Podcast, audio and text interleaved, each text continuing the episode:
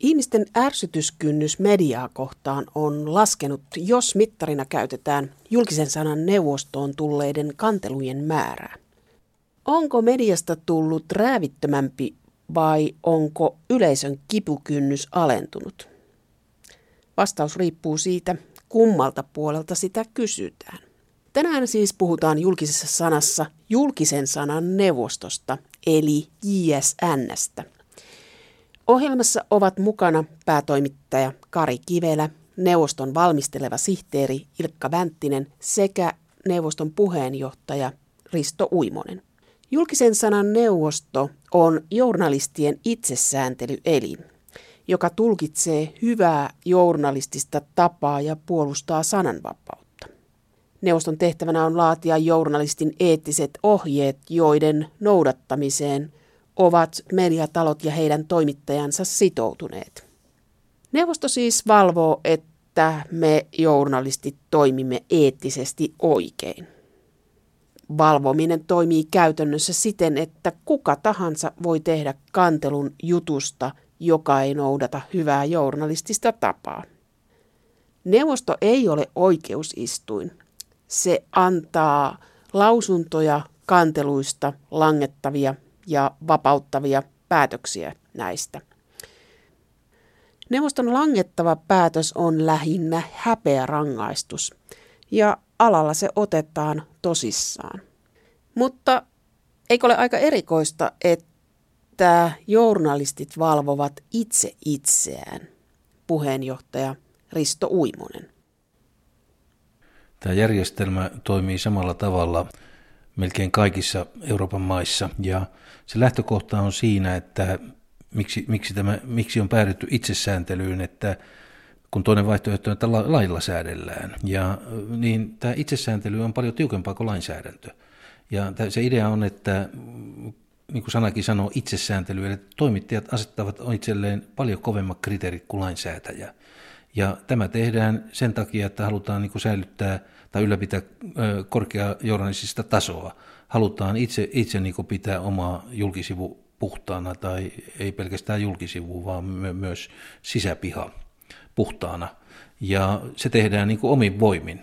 Ja jos tämä itsesääntelyjärjestelmä purettaisiin, se tarkoittaa sitä, että täällä voitaisiin siirtyä niin kuin harjoittamaan, käytän tämmöistä sanotaan kuin keltainen journalismi, tämmöistä huomattavasti keltaisempaa journalismia. Lehdistö voisi olla hyvin paljon räväkämpiä, iskevämpiä, päällekäyvempiä, mitä kaikkea, mitä kaikkea tulee mieleen ihmisille sanasta keltainen lehdistö, jota Suomessa ei olekaan sanan oikeassa merkityksessä – mitä mieltä on sitten Iltalehden päätoimittaja Kari Kivelä siitä, onko se uskottavaa, että toimittajat valvovat itse omaa etiikkaansa? Se on hyvä kysymys, mutta täytyy nyt muistaa, että ky- kyllä tuota, sillä julkisen neuvoston puheenjohtajalla on ollut tässä historiassa niin kuin tärkeä rooli muokkaamassa, että tota, tämä asetelma – ei muodosta niin kuin, niin kuin, ongelmaa siihen toimintaan. Jos me ajatellaan esimerkiksi Jaakon Södermanin kaltaisten persoonien toimintaa julkisen neuvoston puheenjohtajana, jo asetelmahan on sen kaltainen, että olisi lupa odottaa, että tämän tason niin kuin, niin kuin juristioikeus oppinut hyvin riippumaton niin kuin mediatoimialasta kaiken kaikkiaan muodostuisi ongelmaksi. Ja tuota, se on erittäin tärkeää, että puheenjohtaja on, on, on asemassa, jos ei ole riippuvainen mediasta, mutta tuntee tietenkin lainsäädäntöä ja, ja, ja, ja tuota, noin, noin, myös median toimintaa. Se, se, siitä se aika paljon lähtee. Tärkeä asia on se, mikä pitää, pitää muistaa, että että ellei olisi itsesääntelyä ja olisi viranomaissääntely, niin olisiko sananvapaus, joka kuitenkin on demokratiassa äärimmäisen tärkeä asia, jotta ihmiset, jotka tekevät päätöksiä, saavat päätöksiä riippumatonta tietoa, niin, niin, niin itsesääntelyn rooli on siinä, että viranomaiset ei ala säätelemään, jolloin sananvapaus varmasti niin kuin kaventuisi. Siitä on niin pelottavia esimerkkejä. Tämä ei tarkoita sitä, etteikö virano niin voida kehittää hyvää lainsäädäntöä ja Suomessa on esimerkiksi mielestäni medioita koskeva, niiden sisältöä, toimitustyötä koskeva lainsäädäntö paremmalla tasolla kuin Ruotsissa. Eli se on tarkempaa, se on eksaktimpaa, se on paremmin kirjoitettu. Tämä Ruotsin niin kuin esimerkiksi yksityisyyden suoja lainsäädännöstä on hyvin puutteellisella tasolla, jolloin siellä jää itsesääntelylle ikään kuin kauhea rooli niin kuin vetää sitä rajoja, mutta meillä se lähtee lainsäädännöstä. Että ne täydentää toinen toisiaan. Julkisen sanan neuvostossa on 12 jäsentä ja joukossa on maalikkojäseniä myös, eli heitä, jotka eivät ole media-alalla. Julkisen sanan neuvoston valmisteleva sihteeri Ilkka Vänttinen, kuinka paljon kantelujen määrä on viime vuosina lisääntynyt? No noin viisi vuotta sitten semmoinen normaali kanteluvuosi oli 120-150. Nyt viime vuonna oli 350 kantelua. Eli se on, se on kaksinkertaistunut ja vähän ylikin. Julkisen sanan neuvoston valmisteleva sihteeri Ilkka Vänttinen. Helsingin Sanomien mielipidesivuilla on käyty keskustelua siitä, että minkä kannan julkisen sanan neuvosto ottaa vastineen julkaisemiseen. Jättääkö lehdet usein julkaisematta vastineita? Kyllä se aika yleinen kantelun aihe on, että, että ihmiset, jotka joutuvat kritiikin kohteeksi, tuntevat itsensä loukatuiksi, niin eivät sitten saa vastata tähän kritiikkiin. Se on kuitenkin julkisen sanan neuvoston ohjeissa, että vastine on julkaistava. Siihenkö ei ole mitään pakkokeinoja, että vastine pitäisi julkaista? Julkisen sanan neuvosto ottaa kantaa lehden menettelyyn tässä prosessissa. Jos lehti ei ole julkaissut vastinetta, niin me voimme antaa siitä langettavan päätöksen, mikäli se meidän mielestämme olisi pitänyt julkaista. Mutta ei, ei me voida pakottaa lehteä julkaisemaan edes jälkeenpäin sitä vastinetta. Sitten lehden pitää julkaista oikaisu. Mites oikaisun kohdalla? Onko itsestään selvää, että oikaisu julkaistaan? Kyllä se aina on. Jos lehti on tehnyt olennaisen virheen, niin kyllä se nykyään oikastaan aika hyvin, että ei, ei sen kanssa pullikoida. Ja uusimmat ohjeet on, että se on oikaisu on julkaistava netissä heti, vaikka virhe olisi paperilehdessä. Sen kanssa on ollut ongelmia. Eli, eli lehdet ei miellä sitä oikaisuvelvoitetta riittävän ankarana, että, että jos printissä on tehty virhe, niin se korjataan printissä ja se unohtuu monta kertaa netistä. Mutta nykyiset ohjeet lähtee siitä, että virhe on korjattava myös aina verkossa, mikäli lehdellä, radio- tai TV-kanavalla on journalistiset verkkosivut. Miten toimittajakunta suhtautuu nykyään journalistin ohjeisiin? Journalistiliitto on, on tuota tehnyt tämmöisiä mielipidekyselyjä jäsenistönsä keskuudessa ja mulla on semmoinen tuntuma, että kunnioitus journalistiohjeita kohtaan ei välttämättä ole säilynyt samalla tasolla, vaan se on ehkä heikentynyt vuosien mittaan.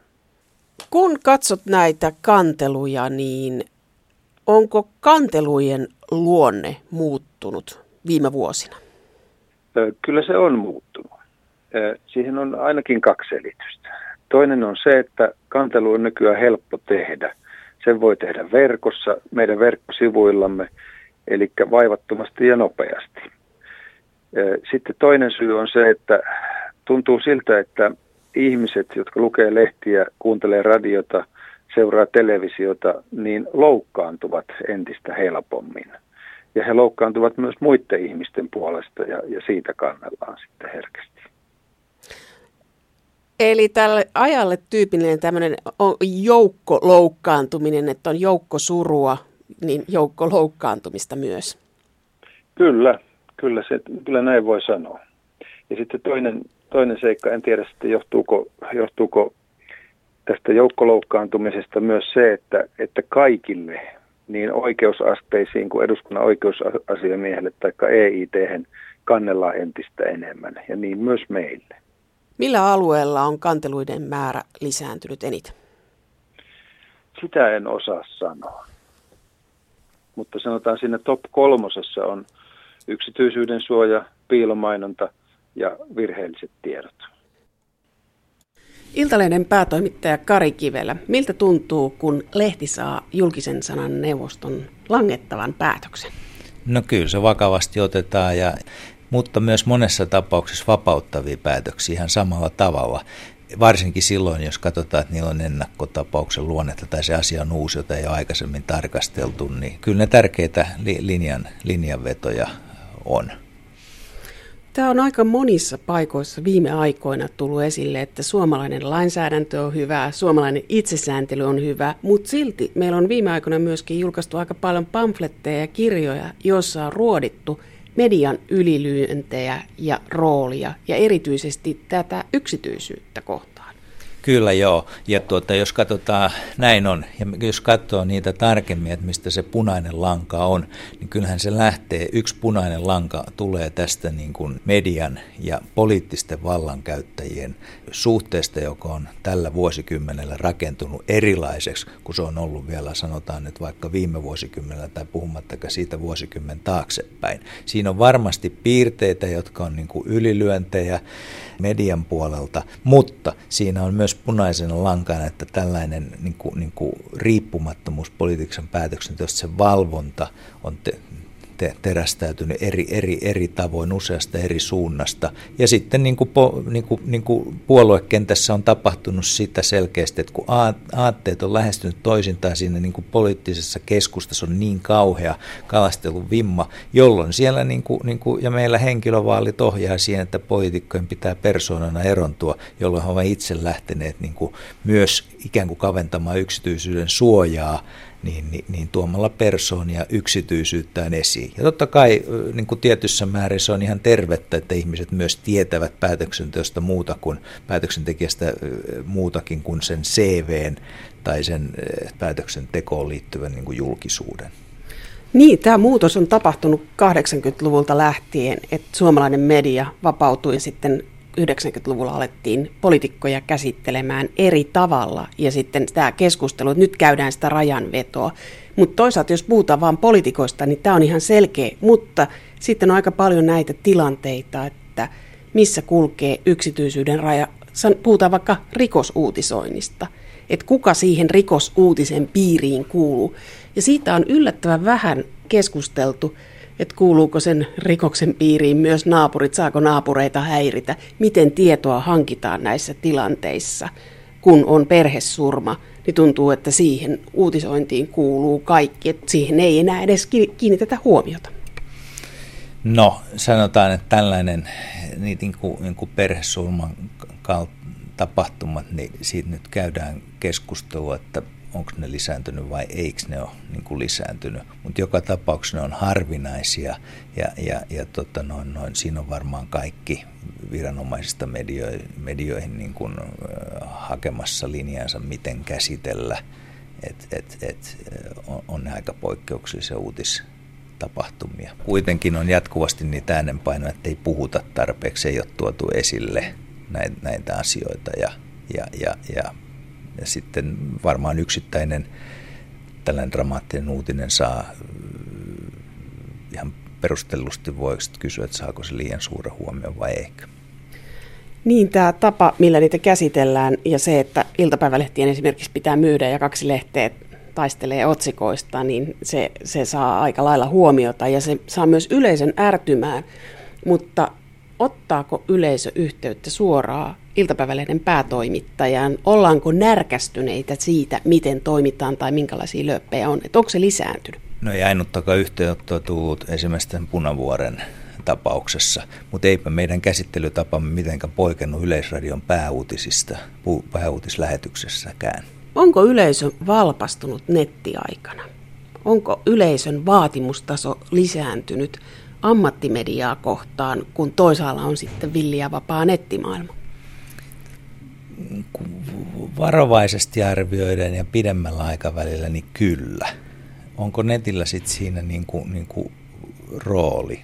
Niin kyllä. Onko se niin suuri kun, kun, tai pelkästään siihen liittyvä, niin ei.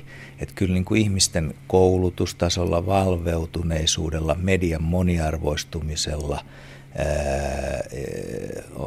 on tekemistä myös, että tällainen niin kuin, niin kuin mediakriittisyys, uskallus niin kuin tuoda omia mielipiteitä, olla eri mieltä median kanssa on niin kuin, niin kuin, niin kuin lisääntynyt, niin se on usein osatekijän niin kuin summa.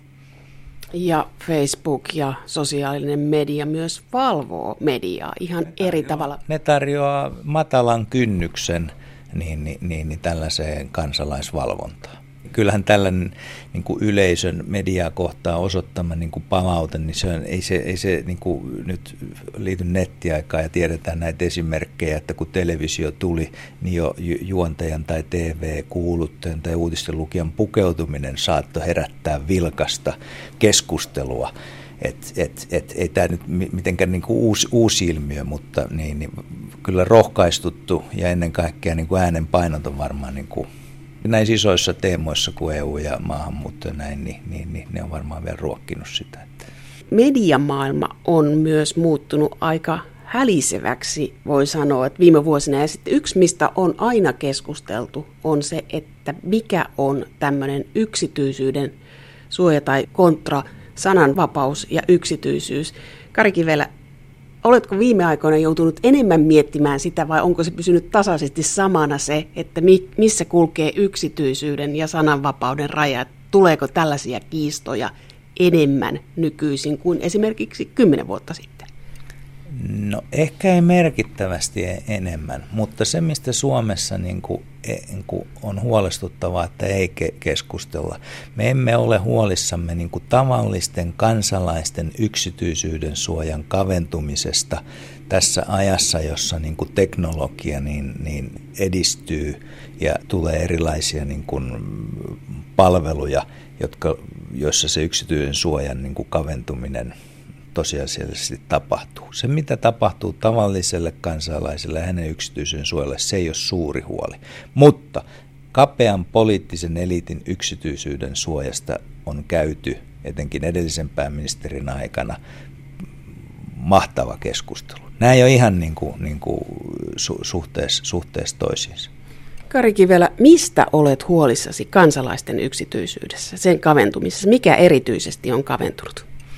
No varmaan se, että siitä ei kamalan paljon ole tullut sitä keskustelua. Sehän ei, ei että et, et sitä, se tapahtuu huomaamatta pienissä erissä, esimerkiksi hakukonejäti Googlen toiminta, tämä kuvaaminen on, on, on, on nostaneet sen niin kuin esille, että siihen ei niin kuin havahduta.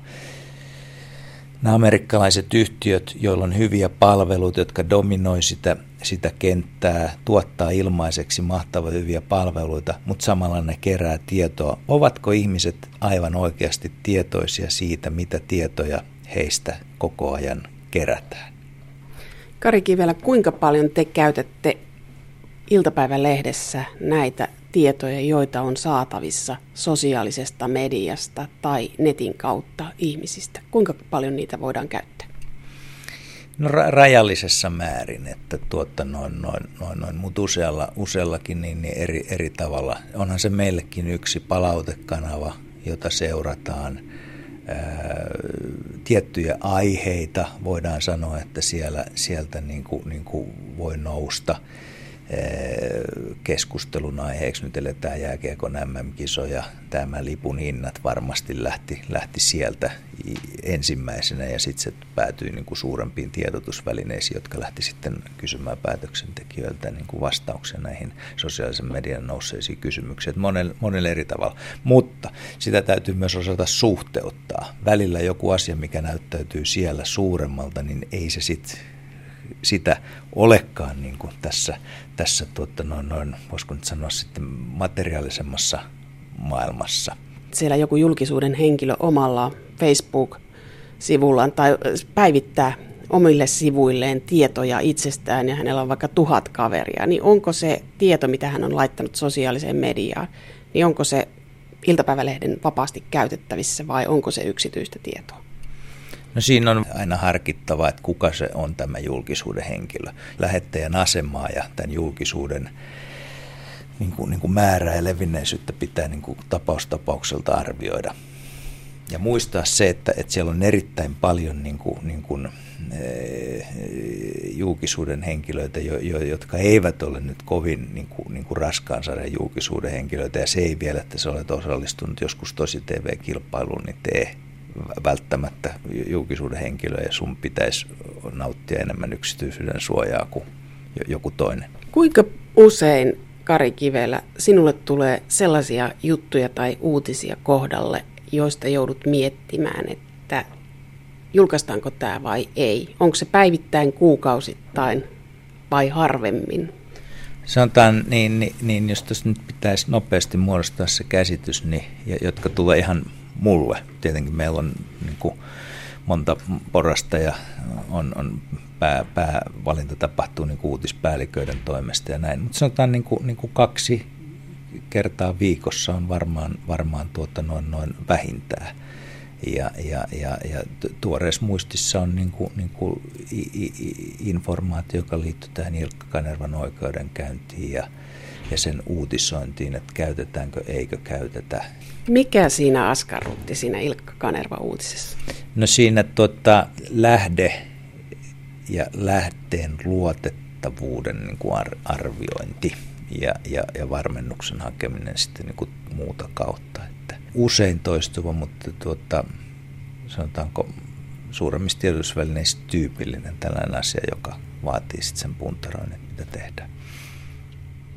Te saitte langettavan päätöksen Iltalehdessä. Tuorein langettava päätös oli siitä, että oli soitettu sairaalaan julkisuuden henkilön, että, että hänen voinnistaan tai onko hän ylipäätään siellä. Niin oliko tämä itsestään selvää, että soitetaan sairaalaan ja kysytään, että onko julkisuuden henkilö ja kuka vastaa siitä? Tässä tapauksessa oli, koska tuota, noin, noin, tämä uutinen koski Timotea Mikkosta, kun hän oli edellisen kerran niin kuin, niin kuin saa, joutunut sairaalahoitoon. Hän oli itse vastaanottanut sen puheluja ja kommentoinut vointiaan. Ja, ja, ja niin kuin moni kuitenkin julkisuuden henkilö haluaa sitten tehdä. Tiesimme, että, että henkilö on siellä sairaalassa, niin pyysimme yhdistämään.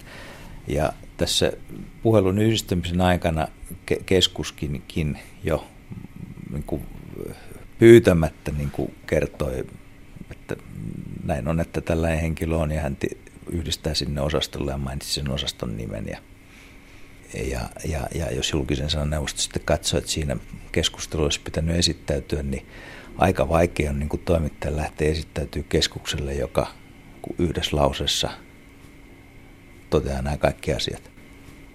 Päätoimittaja Kari Kivelä, minkä koet tällä hetkellä päätoimittajana niin eettisesti vaikeimpana ongelmana, mitä joutuu miettimään? No Kyllä siellä va- yksi sellainen asia on, asia on kun tuota, puhutaan julkisuudesta ja otetaan nyt, tulee nyt tuoreita esimerkkejä, meillä on jääkiekon MM-kisat, mutta urheilu on esimerkiksi sellainen, jos on hyvin nuoria henkilöitä ja voi sanoa, että ei ole vielä niin kuin täysi-ikäisiäkään. Ja, ja kuitenkin on niin kuin, niin kuin esikuvia, on hyvin niin kuin, että se ju, ju, julkisuus, jota hän saa ja on esikuvan rooli on iso, kyllä silloin on toinen puoli tämä, että, että pitäisi ymmärtää ikää. Ja onhan meillä näitä esimerkkejä, että nuoret urheilijat on toilailu. Nyt, nyt ei ole näissä MM-kisoissa onneksi, ja tuota, noin on käy, niin kuin, niin kuin paljon on varmaan opittu niin kuin puolin toisin, mutta kyllähän se on sellainen asia, että, että se hyvin äkkiä sit se julkisuus on raakaa ja kun me on ainakin sisäinen ohjeistus otettu, että pitää ottaa tätä ikää huomioon, olkoon minkälainen tähti niin kuin hyvänsä, jos että yhä nuorempana tullaan yhä niin kuin, niin kuin kovempaa julkisuuteen, jos näin voisi sanoa. Ja, ja, ja, ja se on tämän ajan ilmiö ja si, niin kuin tässä pitäisi pystyä su- suhteuttamaan niin tätä. Ja muistaa se, että, että julkisuudesta voi myös poistua. Ja usein tällainen nuori henkilö, joka on tullut jonkun viideteollisuuden eh, kilpailun kautta, niin voikin sitten poistua. Ja, ja silloin pitää hänen palata yksityisyyteen ulkona tapahtuu jotain. Joku mielenosoitus ilmeisesti. Joo, keskellä kaupunkia olla. Meneekö ammattimedia kohti sitä, että säännöt muuttuu tiukemmaksi täällä tavisten kohdalla? Kyllä näin voisi näin vois ennakoida, että sellainen suunta niin kuin, niin kuin, niin kuin ehdottoman ja täysin, täysin niin kuin, niin kuin terve. Päätoimittaja Kari Kivelä siis uskoo, että tulevaisuudessa tullaan yhä enemmän rajaamaan asioita niin, että tavallisia ihmisiä ja heidän yksityisyyttään suojataan. Tämä varmasti on merkittävää lehtien tai tiedotusvälineiden uskottavuuden kannalta. Tällä hetkellä julkisen sanan neuvostoon tulee valituksia juuri ihmisarvon loukkauksista, yksityisyyden suojasta, saako nimeä mainita vai ei. Mutta yksi iso alue on myös piilomainonta. Julkisen sanan neuvoston puheenjohtaja Risto Uimonen. Se on niin kuin oikeastaan aika herkkä, herkkä alue ja sitten se on vielä, se ei niin kuin tavallaan taas meidän neuvoston kannalta, se ei ole sillä tavalla niin kuin journalistisen, journalistisesti kiehtova, koska ne on aika selviä aina ne, ne piilottamainen tapaukset, että me tutkitaan ja niistä enimmäkseen joudutaan lätkäisemään sitten niin kuin langettava päätös. Ja se on hyvin helppoa työtä, kun sen sijaan sitten taas monet, monet asiat ovat tuota noin niin vaikea, hyvinkin vaikeita, kun pitää katsoa, että onko joku tiedotusväline toiminut journalistiohjeiden mukaisesti vai, vai, vai rikkonut niitä ohjeita, kun kantelija sitten todistelee sitä asiaa ja sitä se joudutaan selvittää. Ja tuorein tämmöinen niin kuin todella vaikea asia on, oli, kun otimme kantaa siihen, että oliko satakunnan kansa toiminut oikein, kun se oli uutisoinut Anneli Auerin saamasta niin kuin tästä uudesta syytteestä niin, että siitä pystyi jotenkin päättelemään, että, että tuota, nämä syytteet niin kuin törkeästä seksuaalista väkivallasta, niin että et, et ne kohdistuvat alaikäisiin ja siitä, siitä sitten saattoi mennä ajatus siihen suuntaan, että ovatkohan ne olleet hänen lapsiaan. Ja nämä on hyvin vaikeita asioita. Ja tässäkin tapauksessa, kun se johdasti ohjeiden asianomainen kohta on hyvin, hyvin yksiselitteinen, niin siinä sanotaan, että rikoksen uhria ja erityisesti alaikäisiä rikoksen uhreja täytyy suojella. Ja, ja sitten kun tulkitaan, että onko toimittu oikein vai väärin toimittu, niin nämä on sitten niin kuin tavallaan sellaisia asioita, jotka, joissa niin kuin tarvitaan juuri tämän neuvoston, 12-henkisen neuvoston sitten linjauksia. Ja ne linjaukset sitten vaikuttavat niin kuin journalistien toimintaan Suomessa. Mutta tässä on aika monissa tapauksissa myös se, että tämmöinen salassapito, mikä on tietoa, mikä on yleisesti kerrottava ja tärkeää, ja sitten tämmöinen niin julkisuus ja yksityisyys keskustelu. Risto Uimonen, onko yksityisyys kaventunut vai lisääntynyt? Tämä suoja on pysynyt samanlaisena hyvinkin pitkään, mutta siitä lähdetään neuvoston päätöksissä, että silloin kun on, on kyse tällaisesta niin kuin yhteiskunnan ylätasolla olevasta henkilöstä, jolla on mahdollisuus vaikuttaa tois, joka, jolla on mahdollisuus työllään vaikuttaa muiden ihmisten asioihin, niin siitä pidetään kiinni, että silloin, silloin tällaisella henkilöllä se julkisuuden suoja on mahdollisimman matala. Tiedotusvälineiden tehtävä on valvoa vallankäyttöjen toimintaa. Se on keskeinen, keskeinen niin demokratian periaate. Mutta Euroopan ihmisoikeustuomioistuin on ottanut muutaman kerran kantaa suomalaisiin päätöksiin siitä, että, että mikä on julkista ja tähän salassa pidettäviin asioihin ja Suomessa on noudatettu tiukempaa linjaa kuin mitä EIT edellyttää. Niin, suomalaiset tuomioistuimet ovat, ovat noudattaneet tiukempaa linjaa ja, ja se on tietysti meidän kannalta hirveän kiusallista, koska kun tiedotusvälineet ovat kannelleet Euroopan ihmisoikeustuomioistuimeen siitä, että Suomessa on tulkittu väärin niin kuin yksityisen suojaa koskevaa lainsäädäntöä liian tiukasti, niin, niin se on se, joka siinä häviää, niin on Suomen valtio. Ja valtiolle on tullut sitten näitä, näitä pyyhkeitä sieltä toistuvasti, ja, ja se ei ole hyvää, koska niitä on tullut kaikkein eniten meille. Eli, eli Euroopan ihmisoikeustuomioistuin katsoo, että tämä demokratian keskeinen periaate avoimuus on niin tärkeä, että siitä, siitä ei voi tinkiä kuin erittäin poikkeuksellisissa tapauksissa.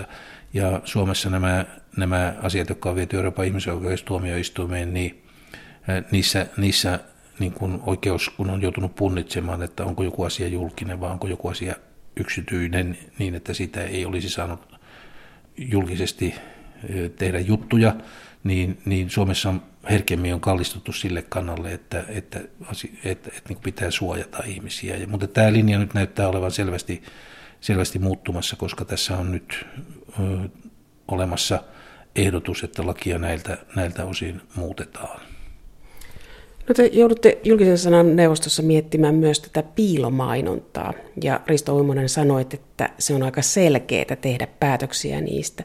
Mutta sitten jos ajattelee, että millainen maailma on tullut, että meillä on netti, jossa on blogeja, joissa on tuotesijoittelua, joissa on mainoksia, ja siellä ei tunneta tekstimainontaa, sitä käsitettä ei ole olemassa verkkosivuilla, jotka on yksityisten henkilöiden pitämiä, että se on niin kuin tiedotusvälineiden asia. Niin vaikuttaako tämä nettimaailma sitten tiedotusvälineisiin, mediaan, että tämä on jotenkin höllentynyt tämä käytäntö, että netissä on villiä vapaa maailma ja sitten mitä tekee tiedotusvälineet?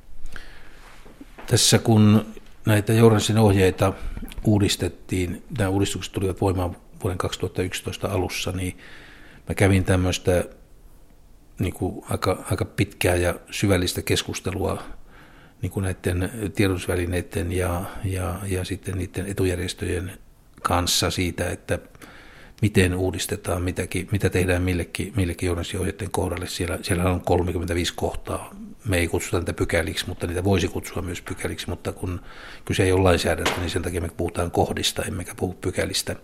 Niin siellä on tämä piilomainontaa koskeva kohta, ja mä itse niin kuin halusin, että siitä keskustellaan juuri tuosta syystä, että kun tuota, tämä raja hämärtyy koko ajan ja tuolla netissä, netissä sitten tämä, tätä harjoitetaan, se enää piilomainontaa, se on avoin, avointa mainontaa, niin tuota, aivan estottomasti, että pitääkö meidän väljentää myös käytäntöjä näiltä osin. Ja Tämä oli sekä journalistiliiton selkeä kanta että myös sitten kustantajajärjestöjen selkeä kanta, että pidetään kiinni sitä erittäin tiukasta muotoilusta, jonka mukaan piilomainonta on ehdottomasti torjuttava. Eli tässä taas näkee, mitä tämä median itsesääntely tarkoittaa, että nyt teolla on, on nähtävissä sillä tavalla, että yleisön käsitykset tästä piilomainonnasta varmaankin niin kuin väljentyvät, koska sitä ei törmää kaikkialla.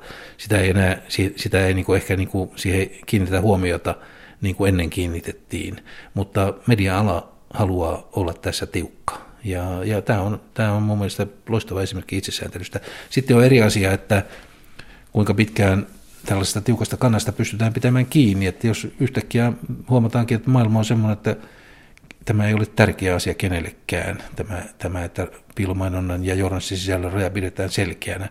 Mutta kun meille tulee tästä asiasta paljon kanteluja, ja kun meidän ohjeessa on tällä hetkellä niin se asia on niin yksinkertaisesti ja selkeästi ilmaistu, niin sen takia sitten meitä tulee niitä langittavia päätöksiä herkästi ja sen takia kannellaan. Mutta tähän täytyy lisätä välittömästi se, että, että tuota, yleisö on myös luultavasti tässä turtunut, koska jos ihan oikeasti haluttaisiin kaikki pilmointatapaukset tuoda meille, niin niitähän tulisi ovista ja ikkunoista. Sitä, sitä niin kuin näkee niin paljon, että tuota, eli tässä, tässä on kyllä nähtävästi semmoinen tietty turtuma, turtuma niin kuin tapahtunut jo, mutta ei se tarkoita sitä, että tässä pitäisi levittää kädet, että päinvastoin niin minusta se on oikein hyvä, että korostetaan sitä, että journalistin sisältö on unikkia, siihen liittyy tietyt laatuvaatimukset, siihen pitää voida luottaa. Ja sitä, sitä ei, ei tehdä sen takia, että joku, joku tuota, niin kuin saisi tuotteita kaupaksi ja rikastuisi sen takia, vaan sitä sisältöä, siinä, siinä pidetään kiinni siitä, että sisältöä tehdään sen takia, että se palvelee lukijaa aidosti ja siihen, siihen voi luottaa. Yksi asia, josta viime aikoina aika paljon puhuttu suomalaisessa mediassa, on uskottavuus. Se on edelleen erittäin korkeaa se luottamustiedotusvälineisiin. Mutta sitten jos katsotaan niin journalistin ammattikunnan luottamuksen kehittymistä, niin siinä on tapahtunut niin kuin selkeä pudotus pitkällä aikavälillä ja, ja journalistit ja myös päätoimittajat siinä, sehän on yksi lehtiyhtiö, joka on tehnyt pitkään tällaista, tällaista ammattiarvostustutkimusta, niin siellä, siellä erotetaan päätoimittajat ja sitten lehtitoimittajat ja TV-toimittajat ja radiotoimittajat, niin siellä on päätoimittajan niin kuin Mm, luottamuspäätoimittajiin on, on niin kuin tota, tai se päätoimittajan ammatin arvostus on pudonnut aika merkittävästi.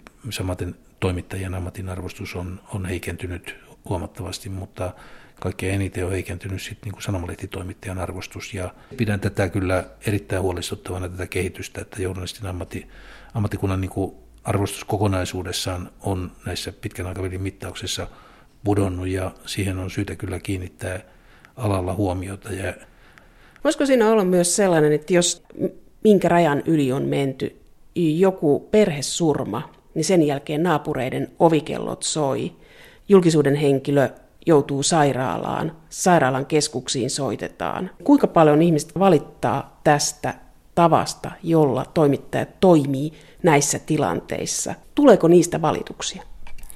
Tulee ehkä enemmän niin kuin tällaisia, ei ehkä niin kuin kantelujen muodossa tulee valituksia, mutta meille tulee soittoja, otetaan yhteyttä sähköpostitse ja kysytään ja tiedustellaan näistä asioista, että missä kulkevat rajat, kun sit ihmiset ovat ärsyntyneet siitä, että kuinka julkeasti, julkeasti tuota, toimittajat niin tietoja hankkivat. Ja tästä syystä me tiukensimme journalistin ohjeita, kun niissä aiemmin oli sellainen kohta, jossa todettiin, että onnettomuuden uhre, uhreista uutisoitaessa pitää osoittaa niin kuin erityistä huolellisuutta, niin muutimme näitä ohjeita niin, että myös tietoja hankittaessa journalistien täytyy olla hienotunteisia – ja tämä on suora vastaus tähän paineeseen, mikä, mikä tuli Jokelan ja Kauhajoen koulusurmista. Siellä, siellähän käytiin aika voimakasta keskustelua erityisesti Jokelan jälkeen näiden oppilaiden kanssa ja itsekin olin, osallistuin tällaiseen keskusteluun.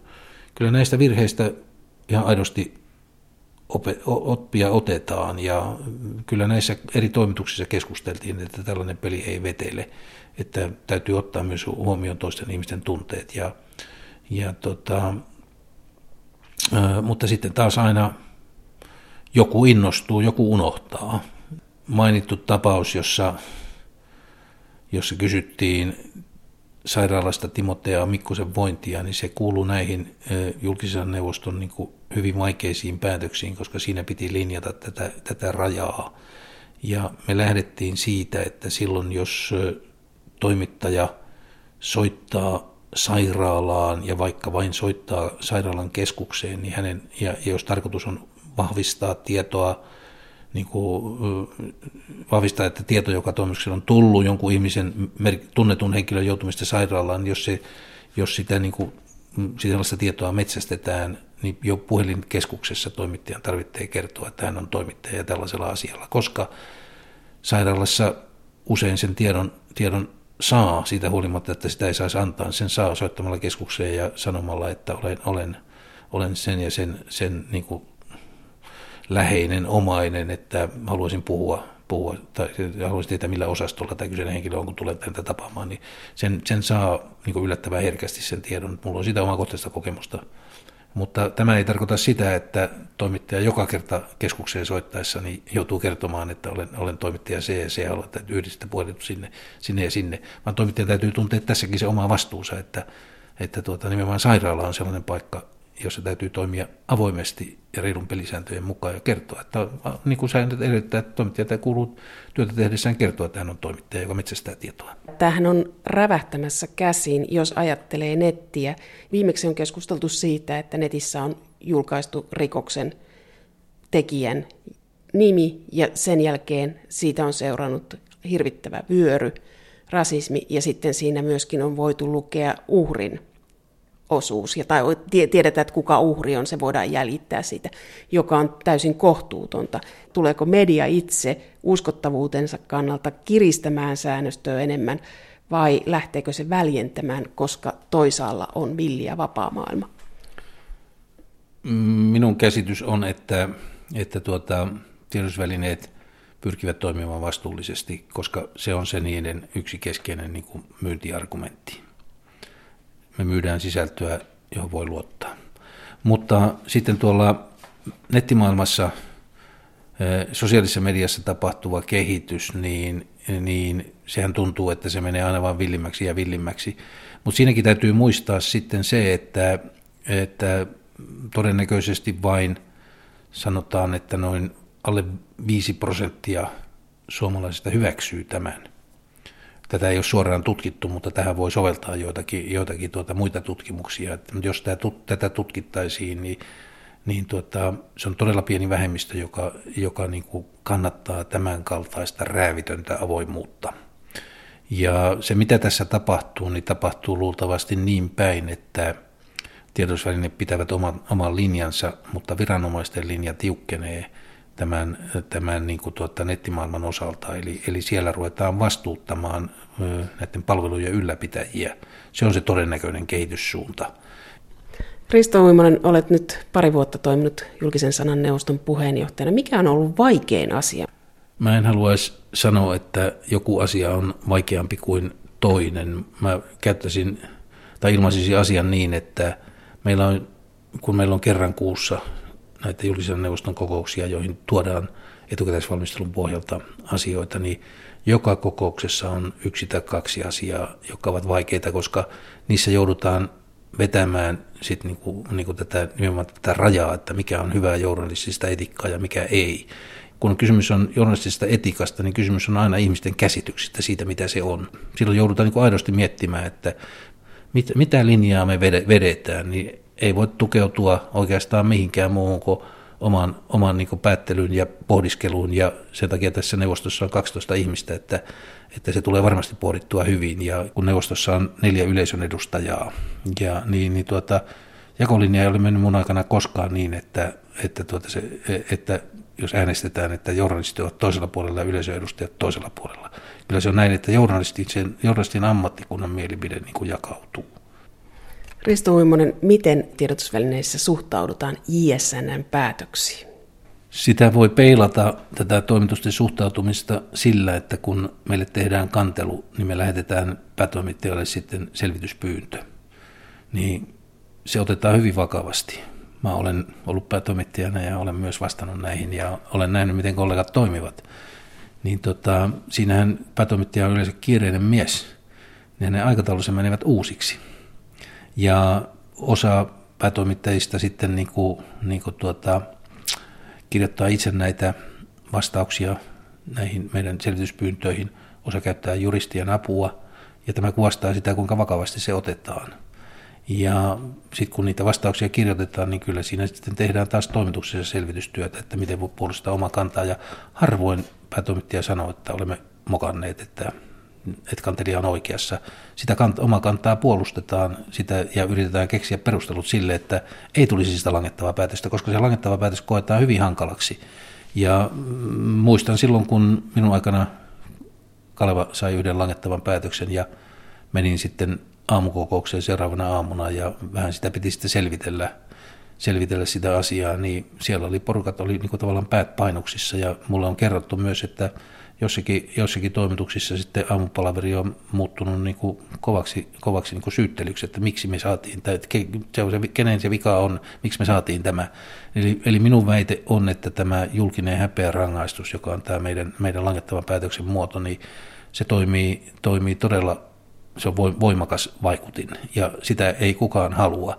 Ja ne, jotka, jotka sanoo, että ei sillä ole mitään merkitystä, niin voisivat ajatella sitä omalta kannaltaan, että sillä tavalla, että, että miltä se tuntuisi, että jos itse tekee työssä virheen ja sitten se täytyy julkisesti tunnustaa, että olen tehnyt virheen ja ilmoittaa lehdessä tai, tai radiossa tai televisiossa kaikille koko Suomelle, että on tehty tämmöinen virhe. Että kannattaisi miettiä, miltä se tuntuu. Ei se ole kyllä kovin kiva en mä tiedä, onko, onko muita ammattikuntia kuin, kuin tuota, journalistit ja, ja sitten tuomarit, jotka, jo, joiden osalta tämmöistä tutkintaa harjoitetaan ja sitten julistetaan kaikille tämä avoimesti tiedoksi, mutta tuomareillakin on sillä tavalla helpompi se osa, että jos, jos heidän, heidän toimintaansa moititaan, niin sitten tiedotusvälineet päättävät, että tekevätkö ne siitä uutisen, mutta julkisena neuvosto, kun antaa langettavan päätöksen, se on pakko julkaista – Eikö häpeärangaistusta lisäisi se, että pantaisiin vielä kuvat sinne kuvien kanssa? Nämä henkilöt ovat tämän jutun takana.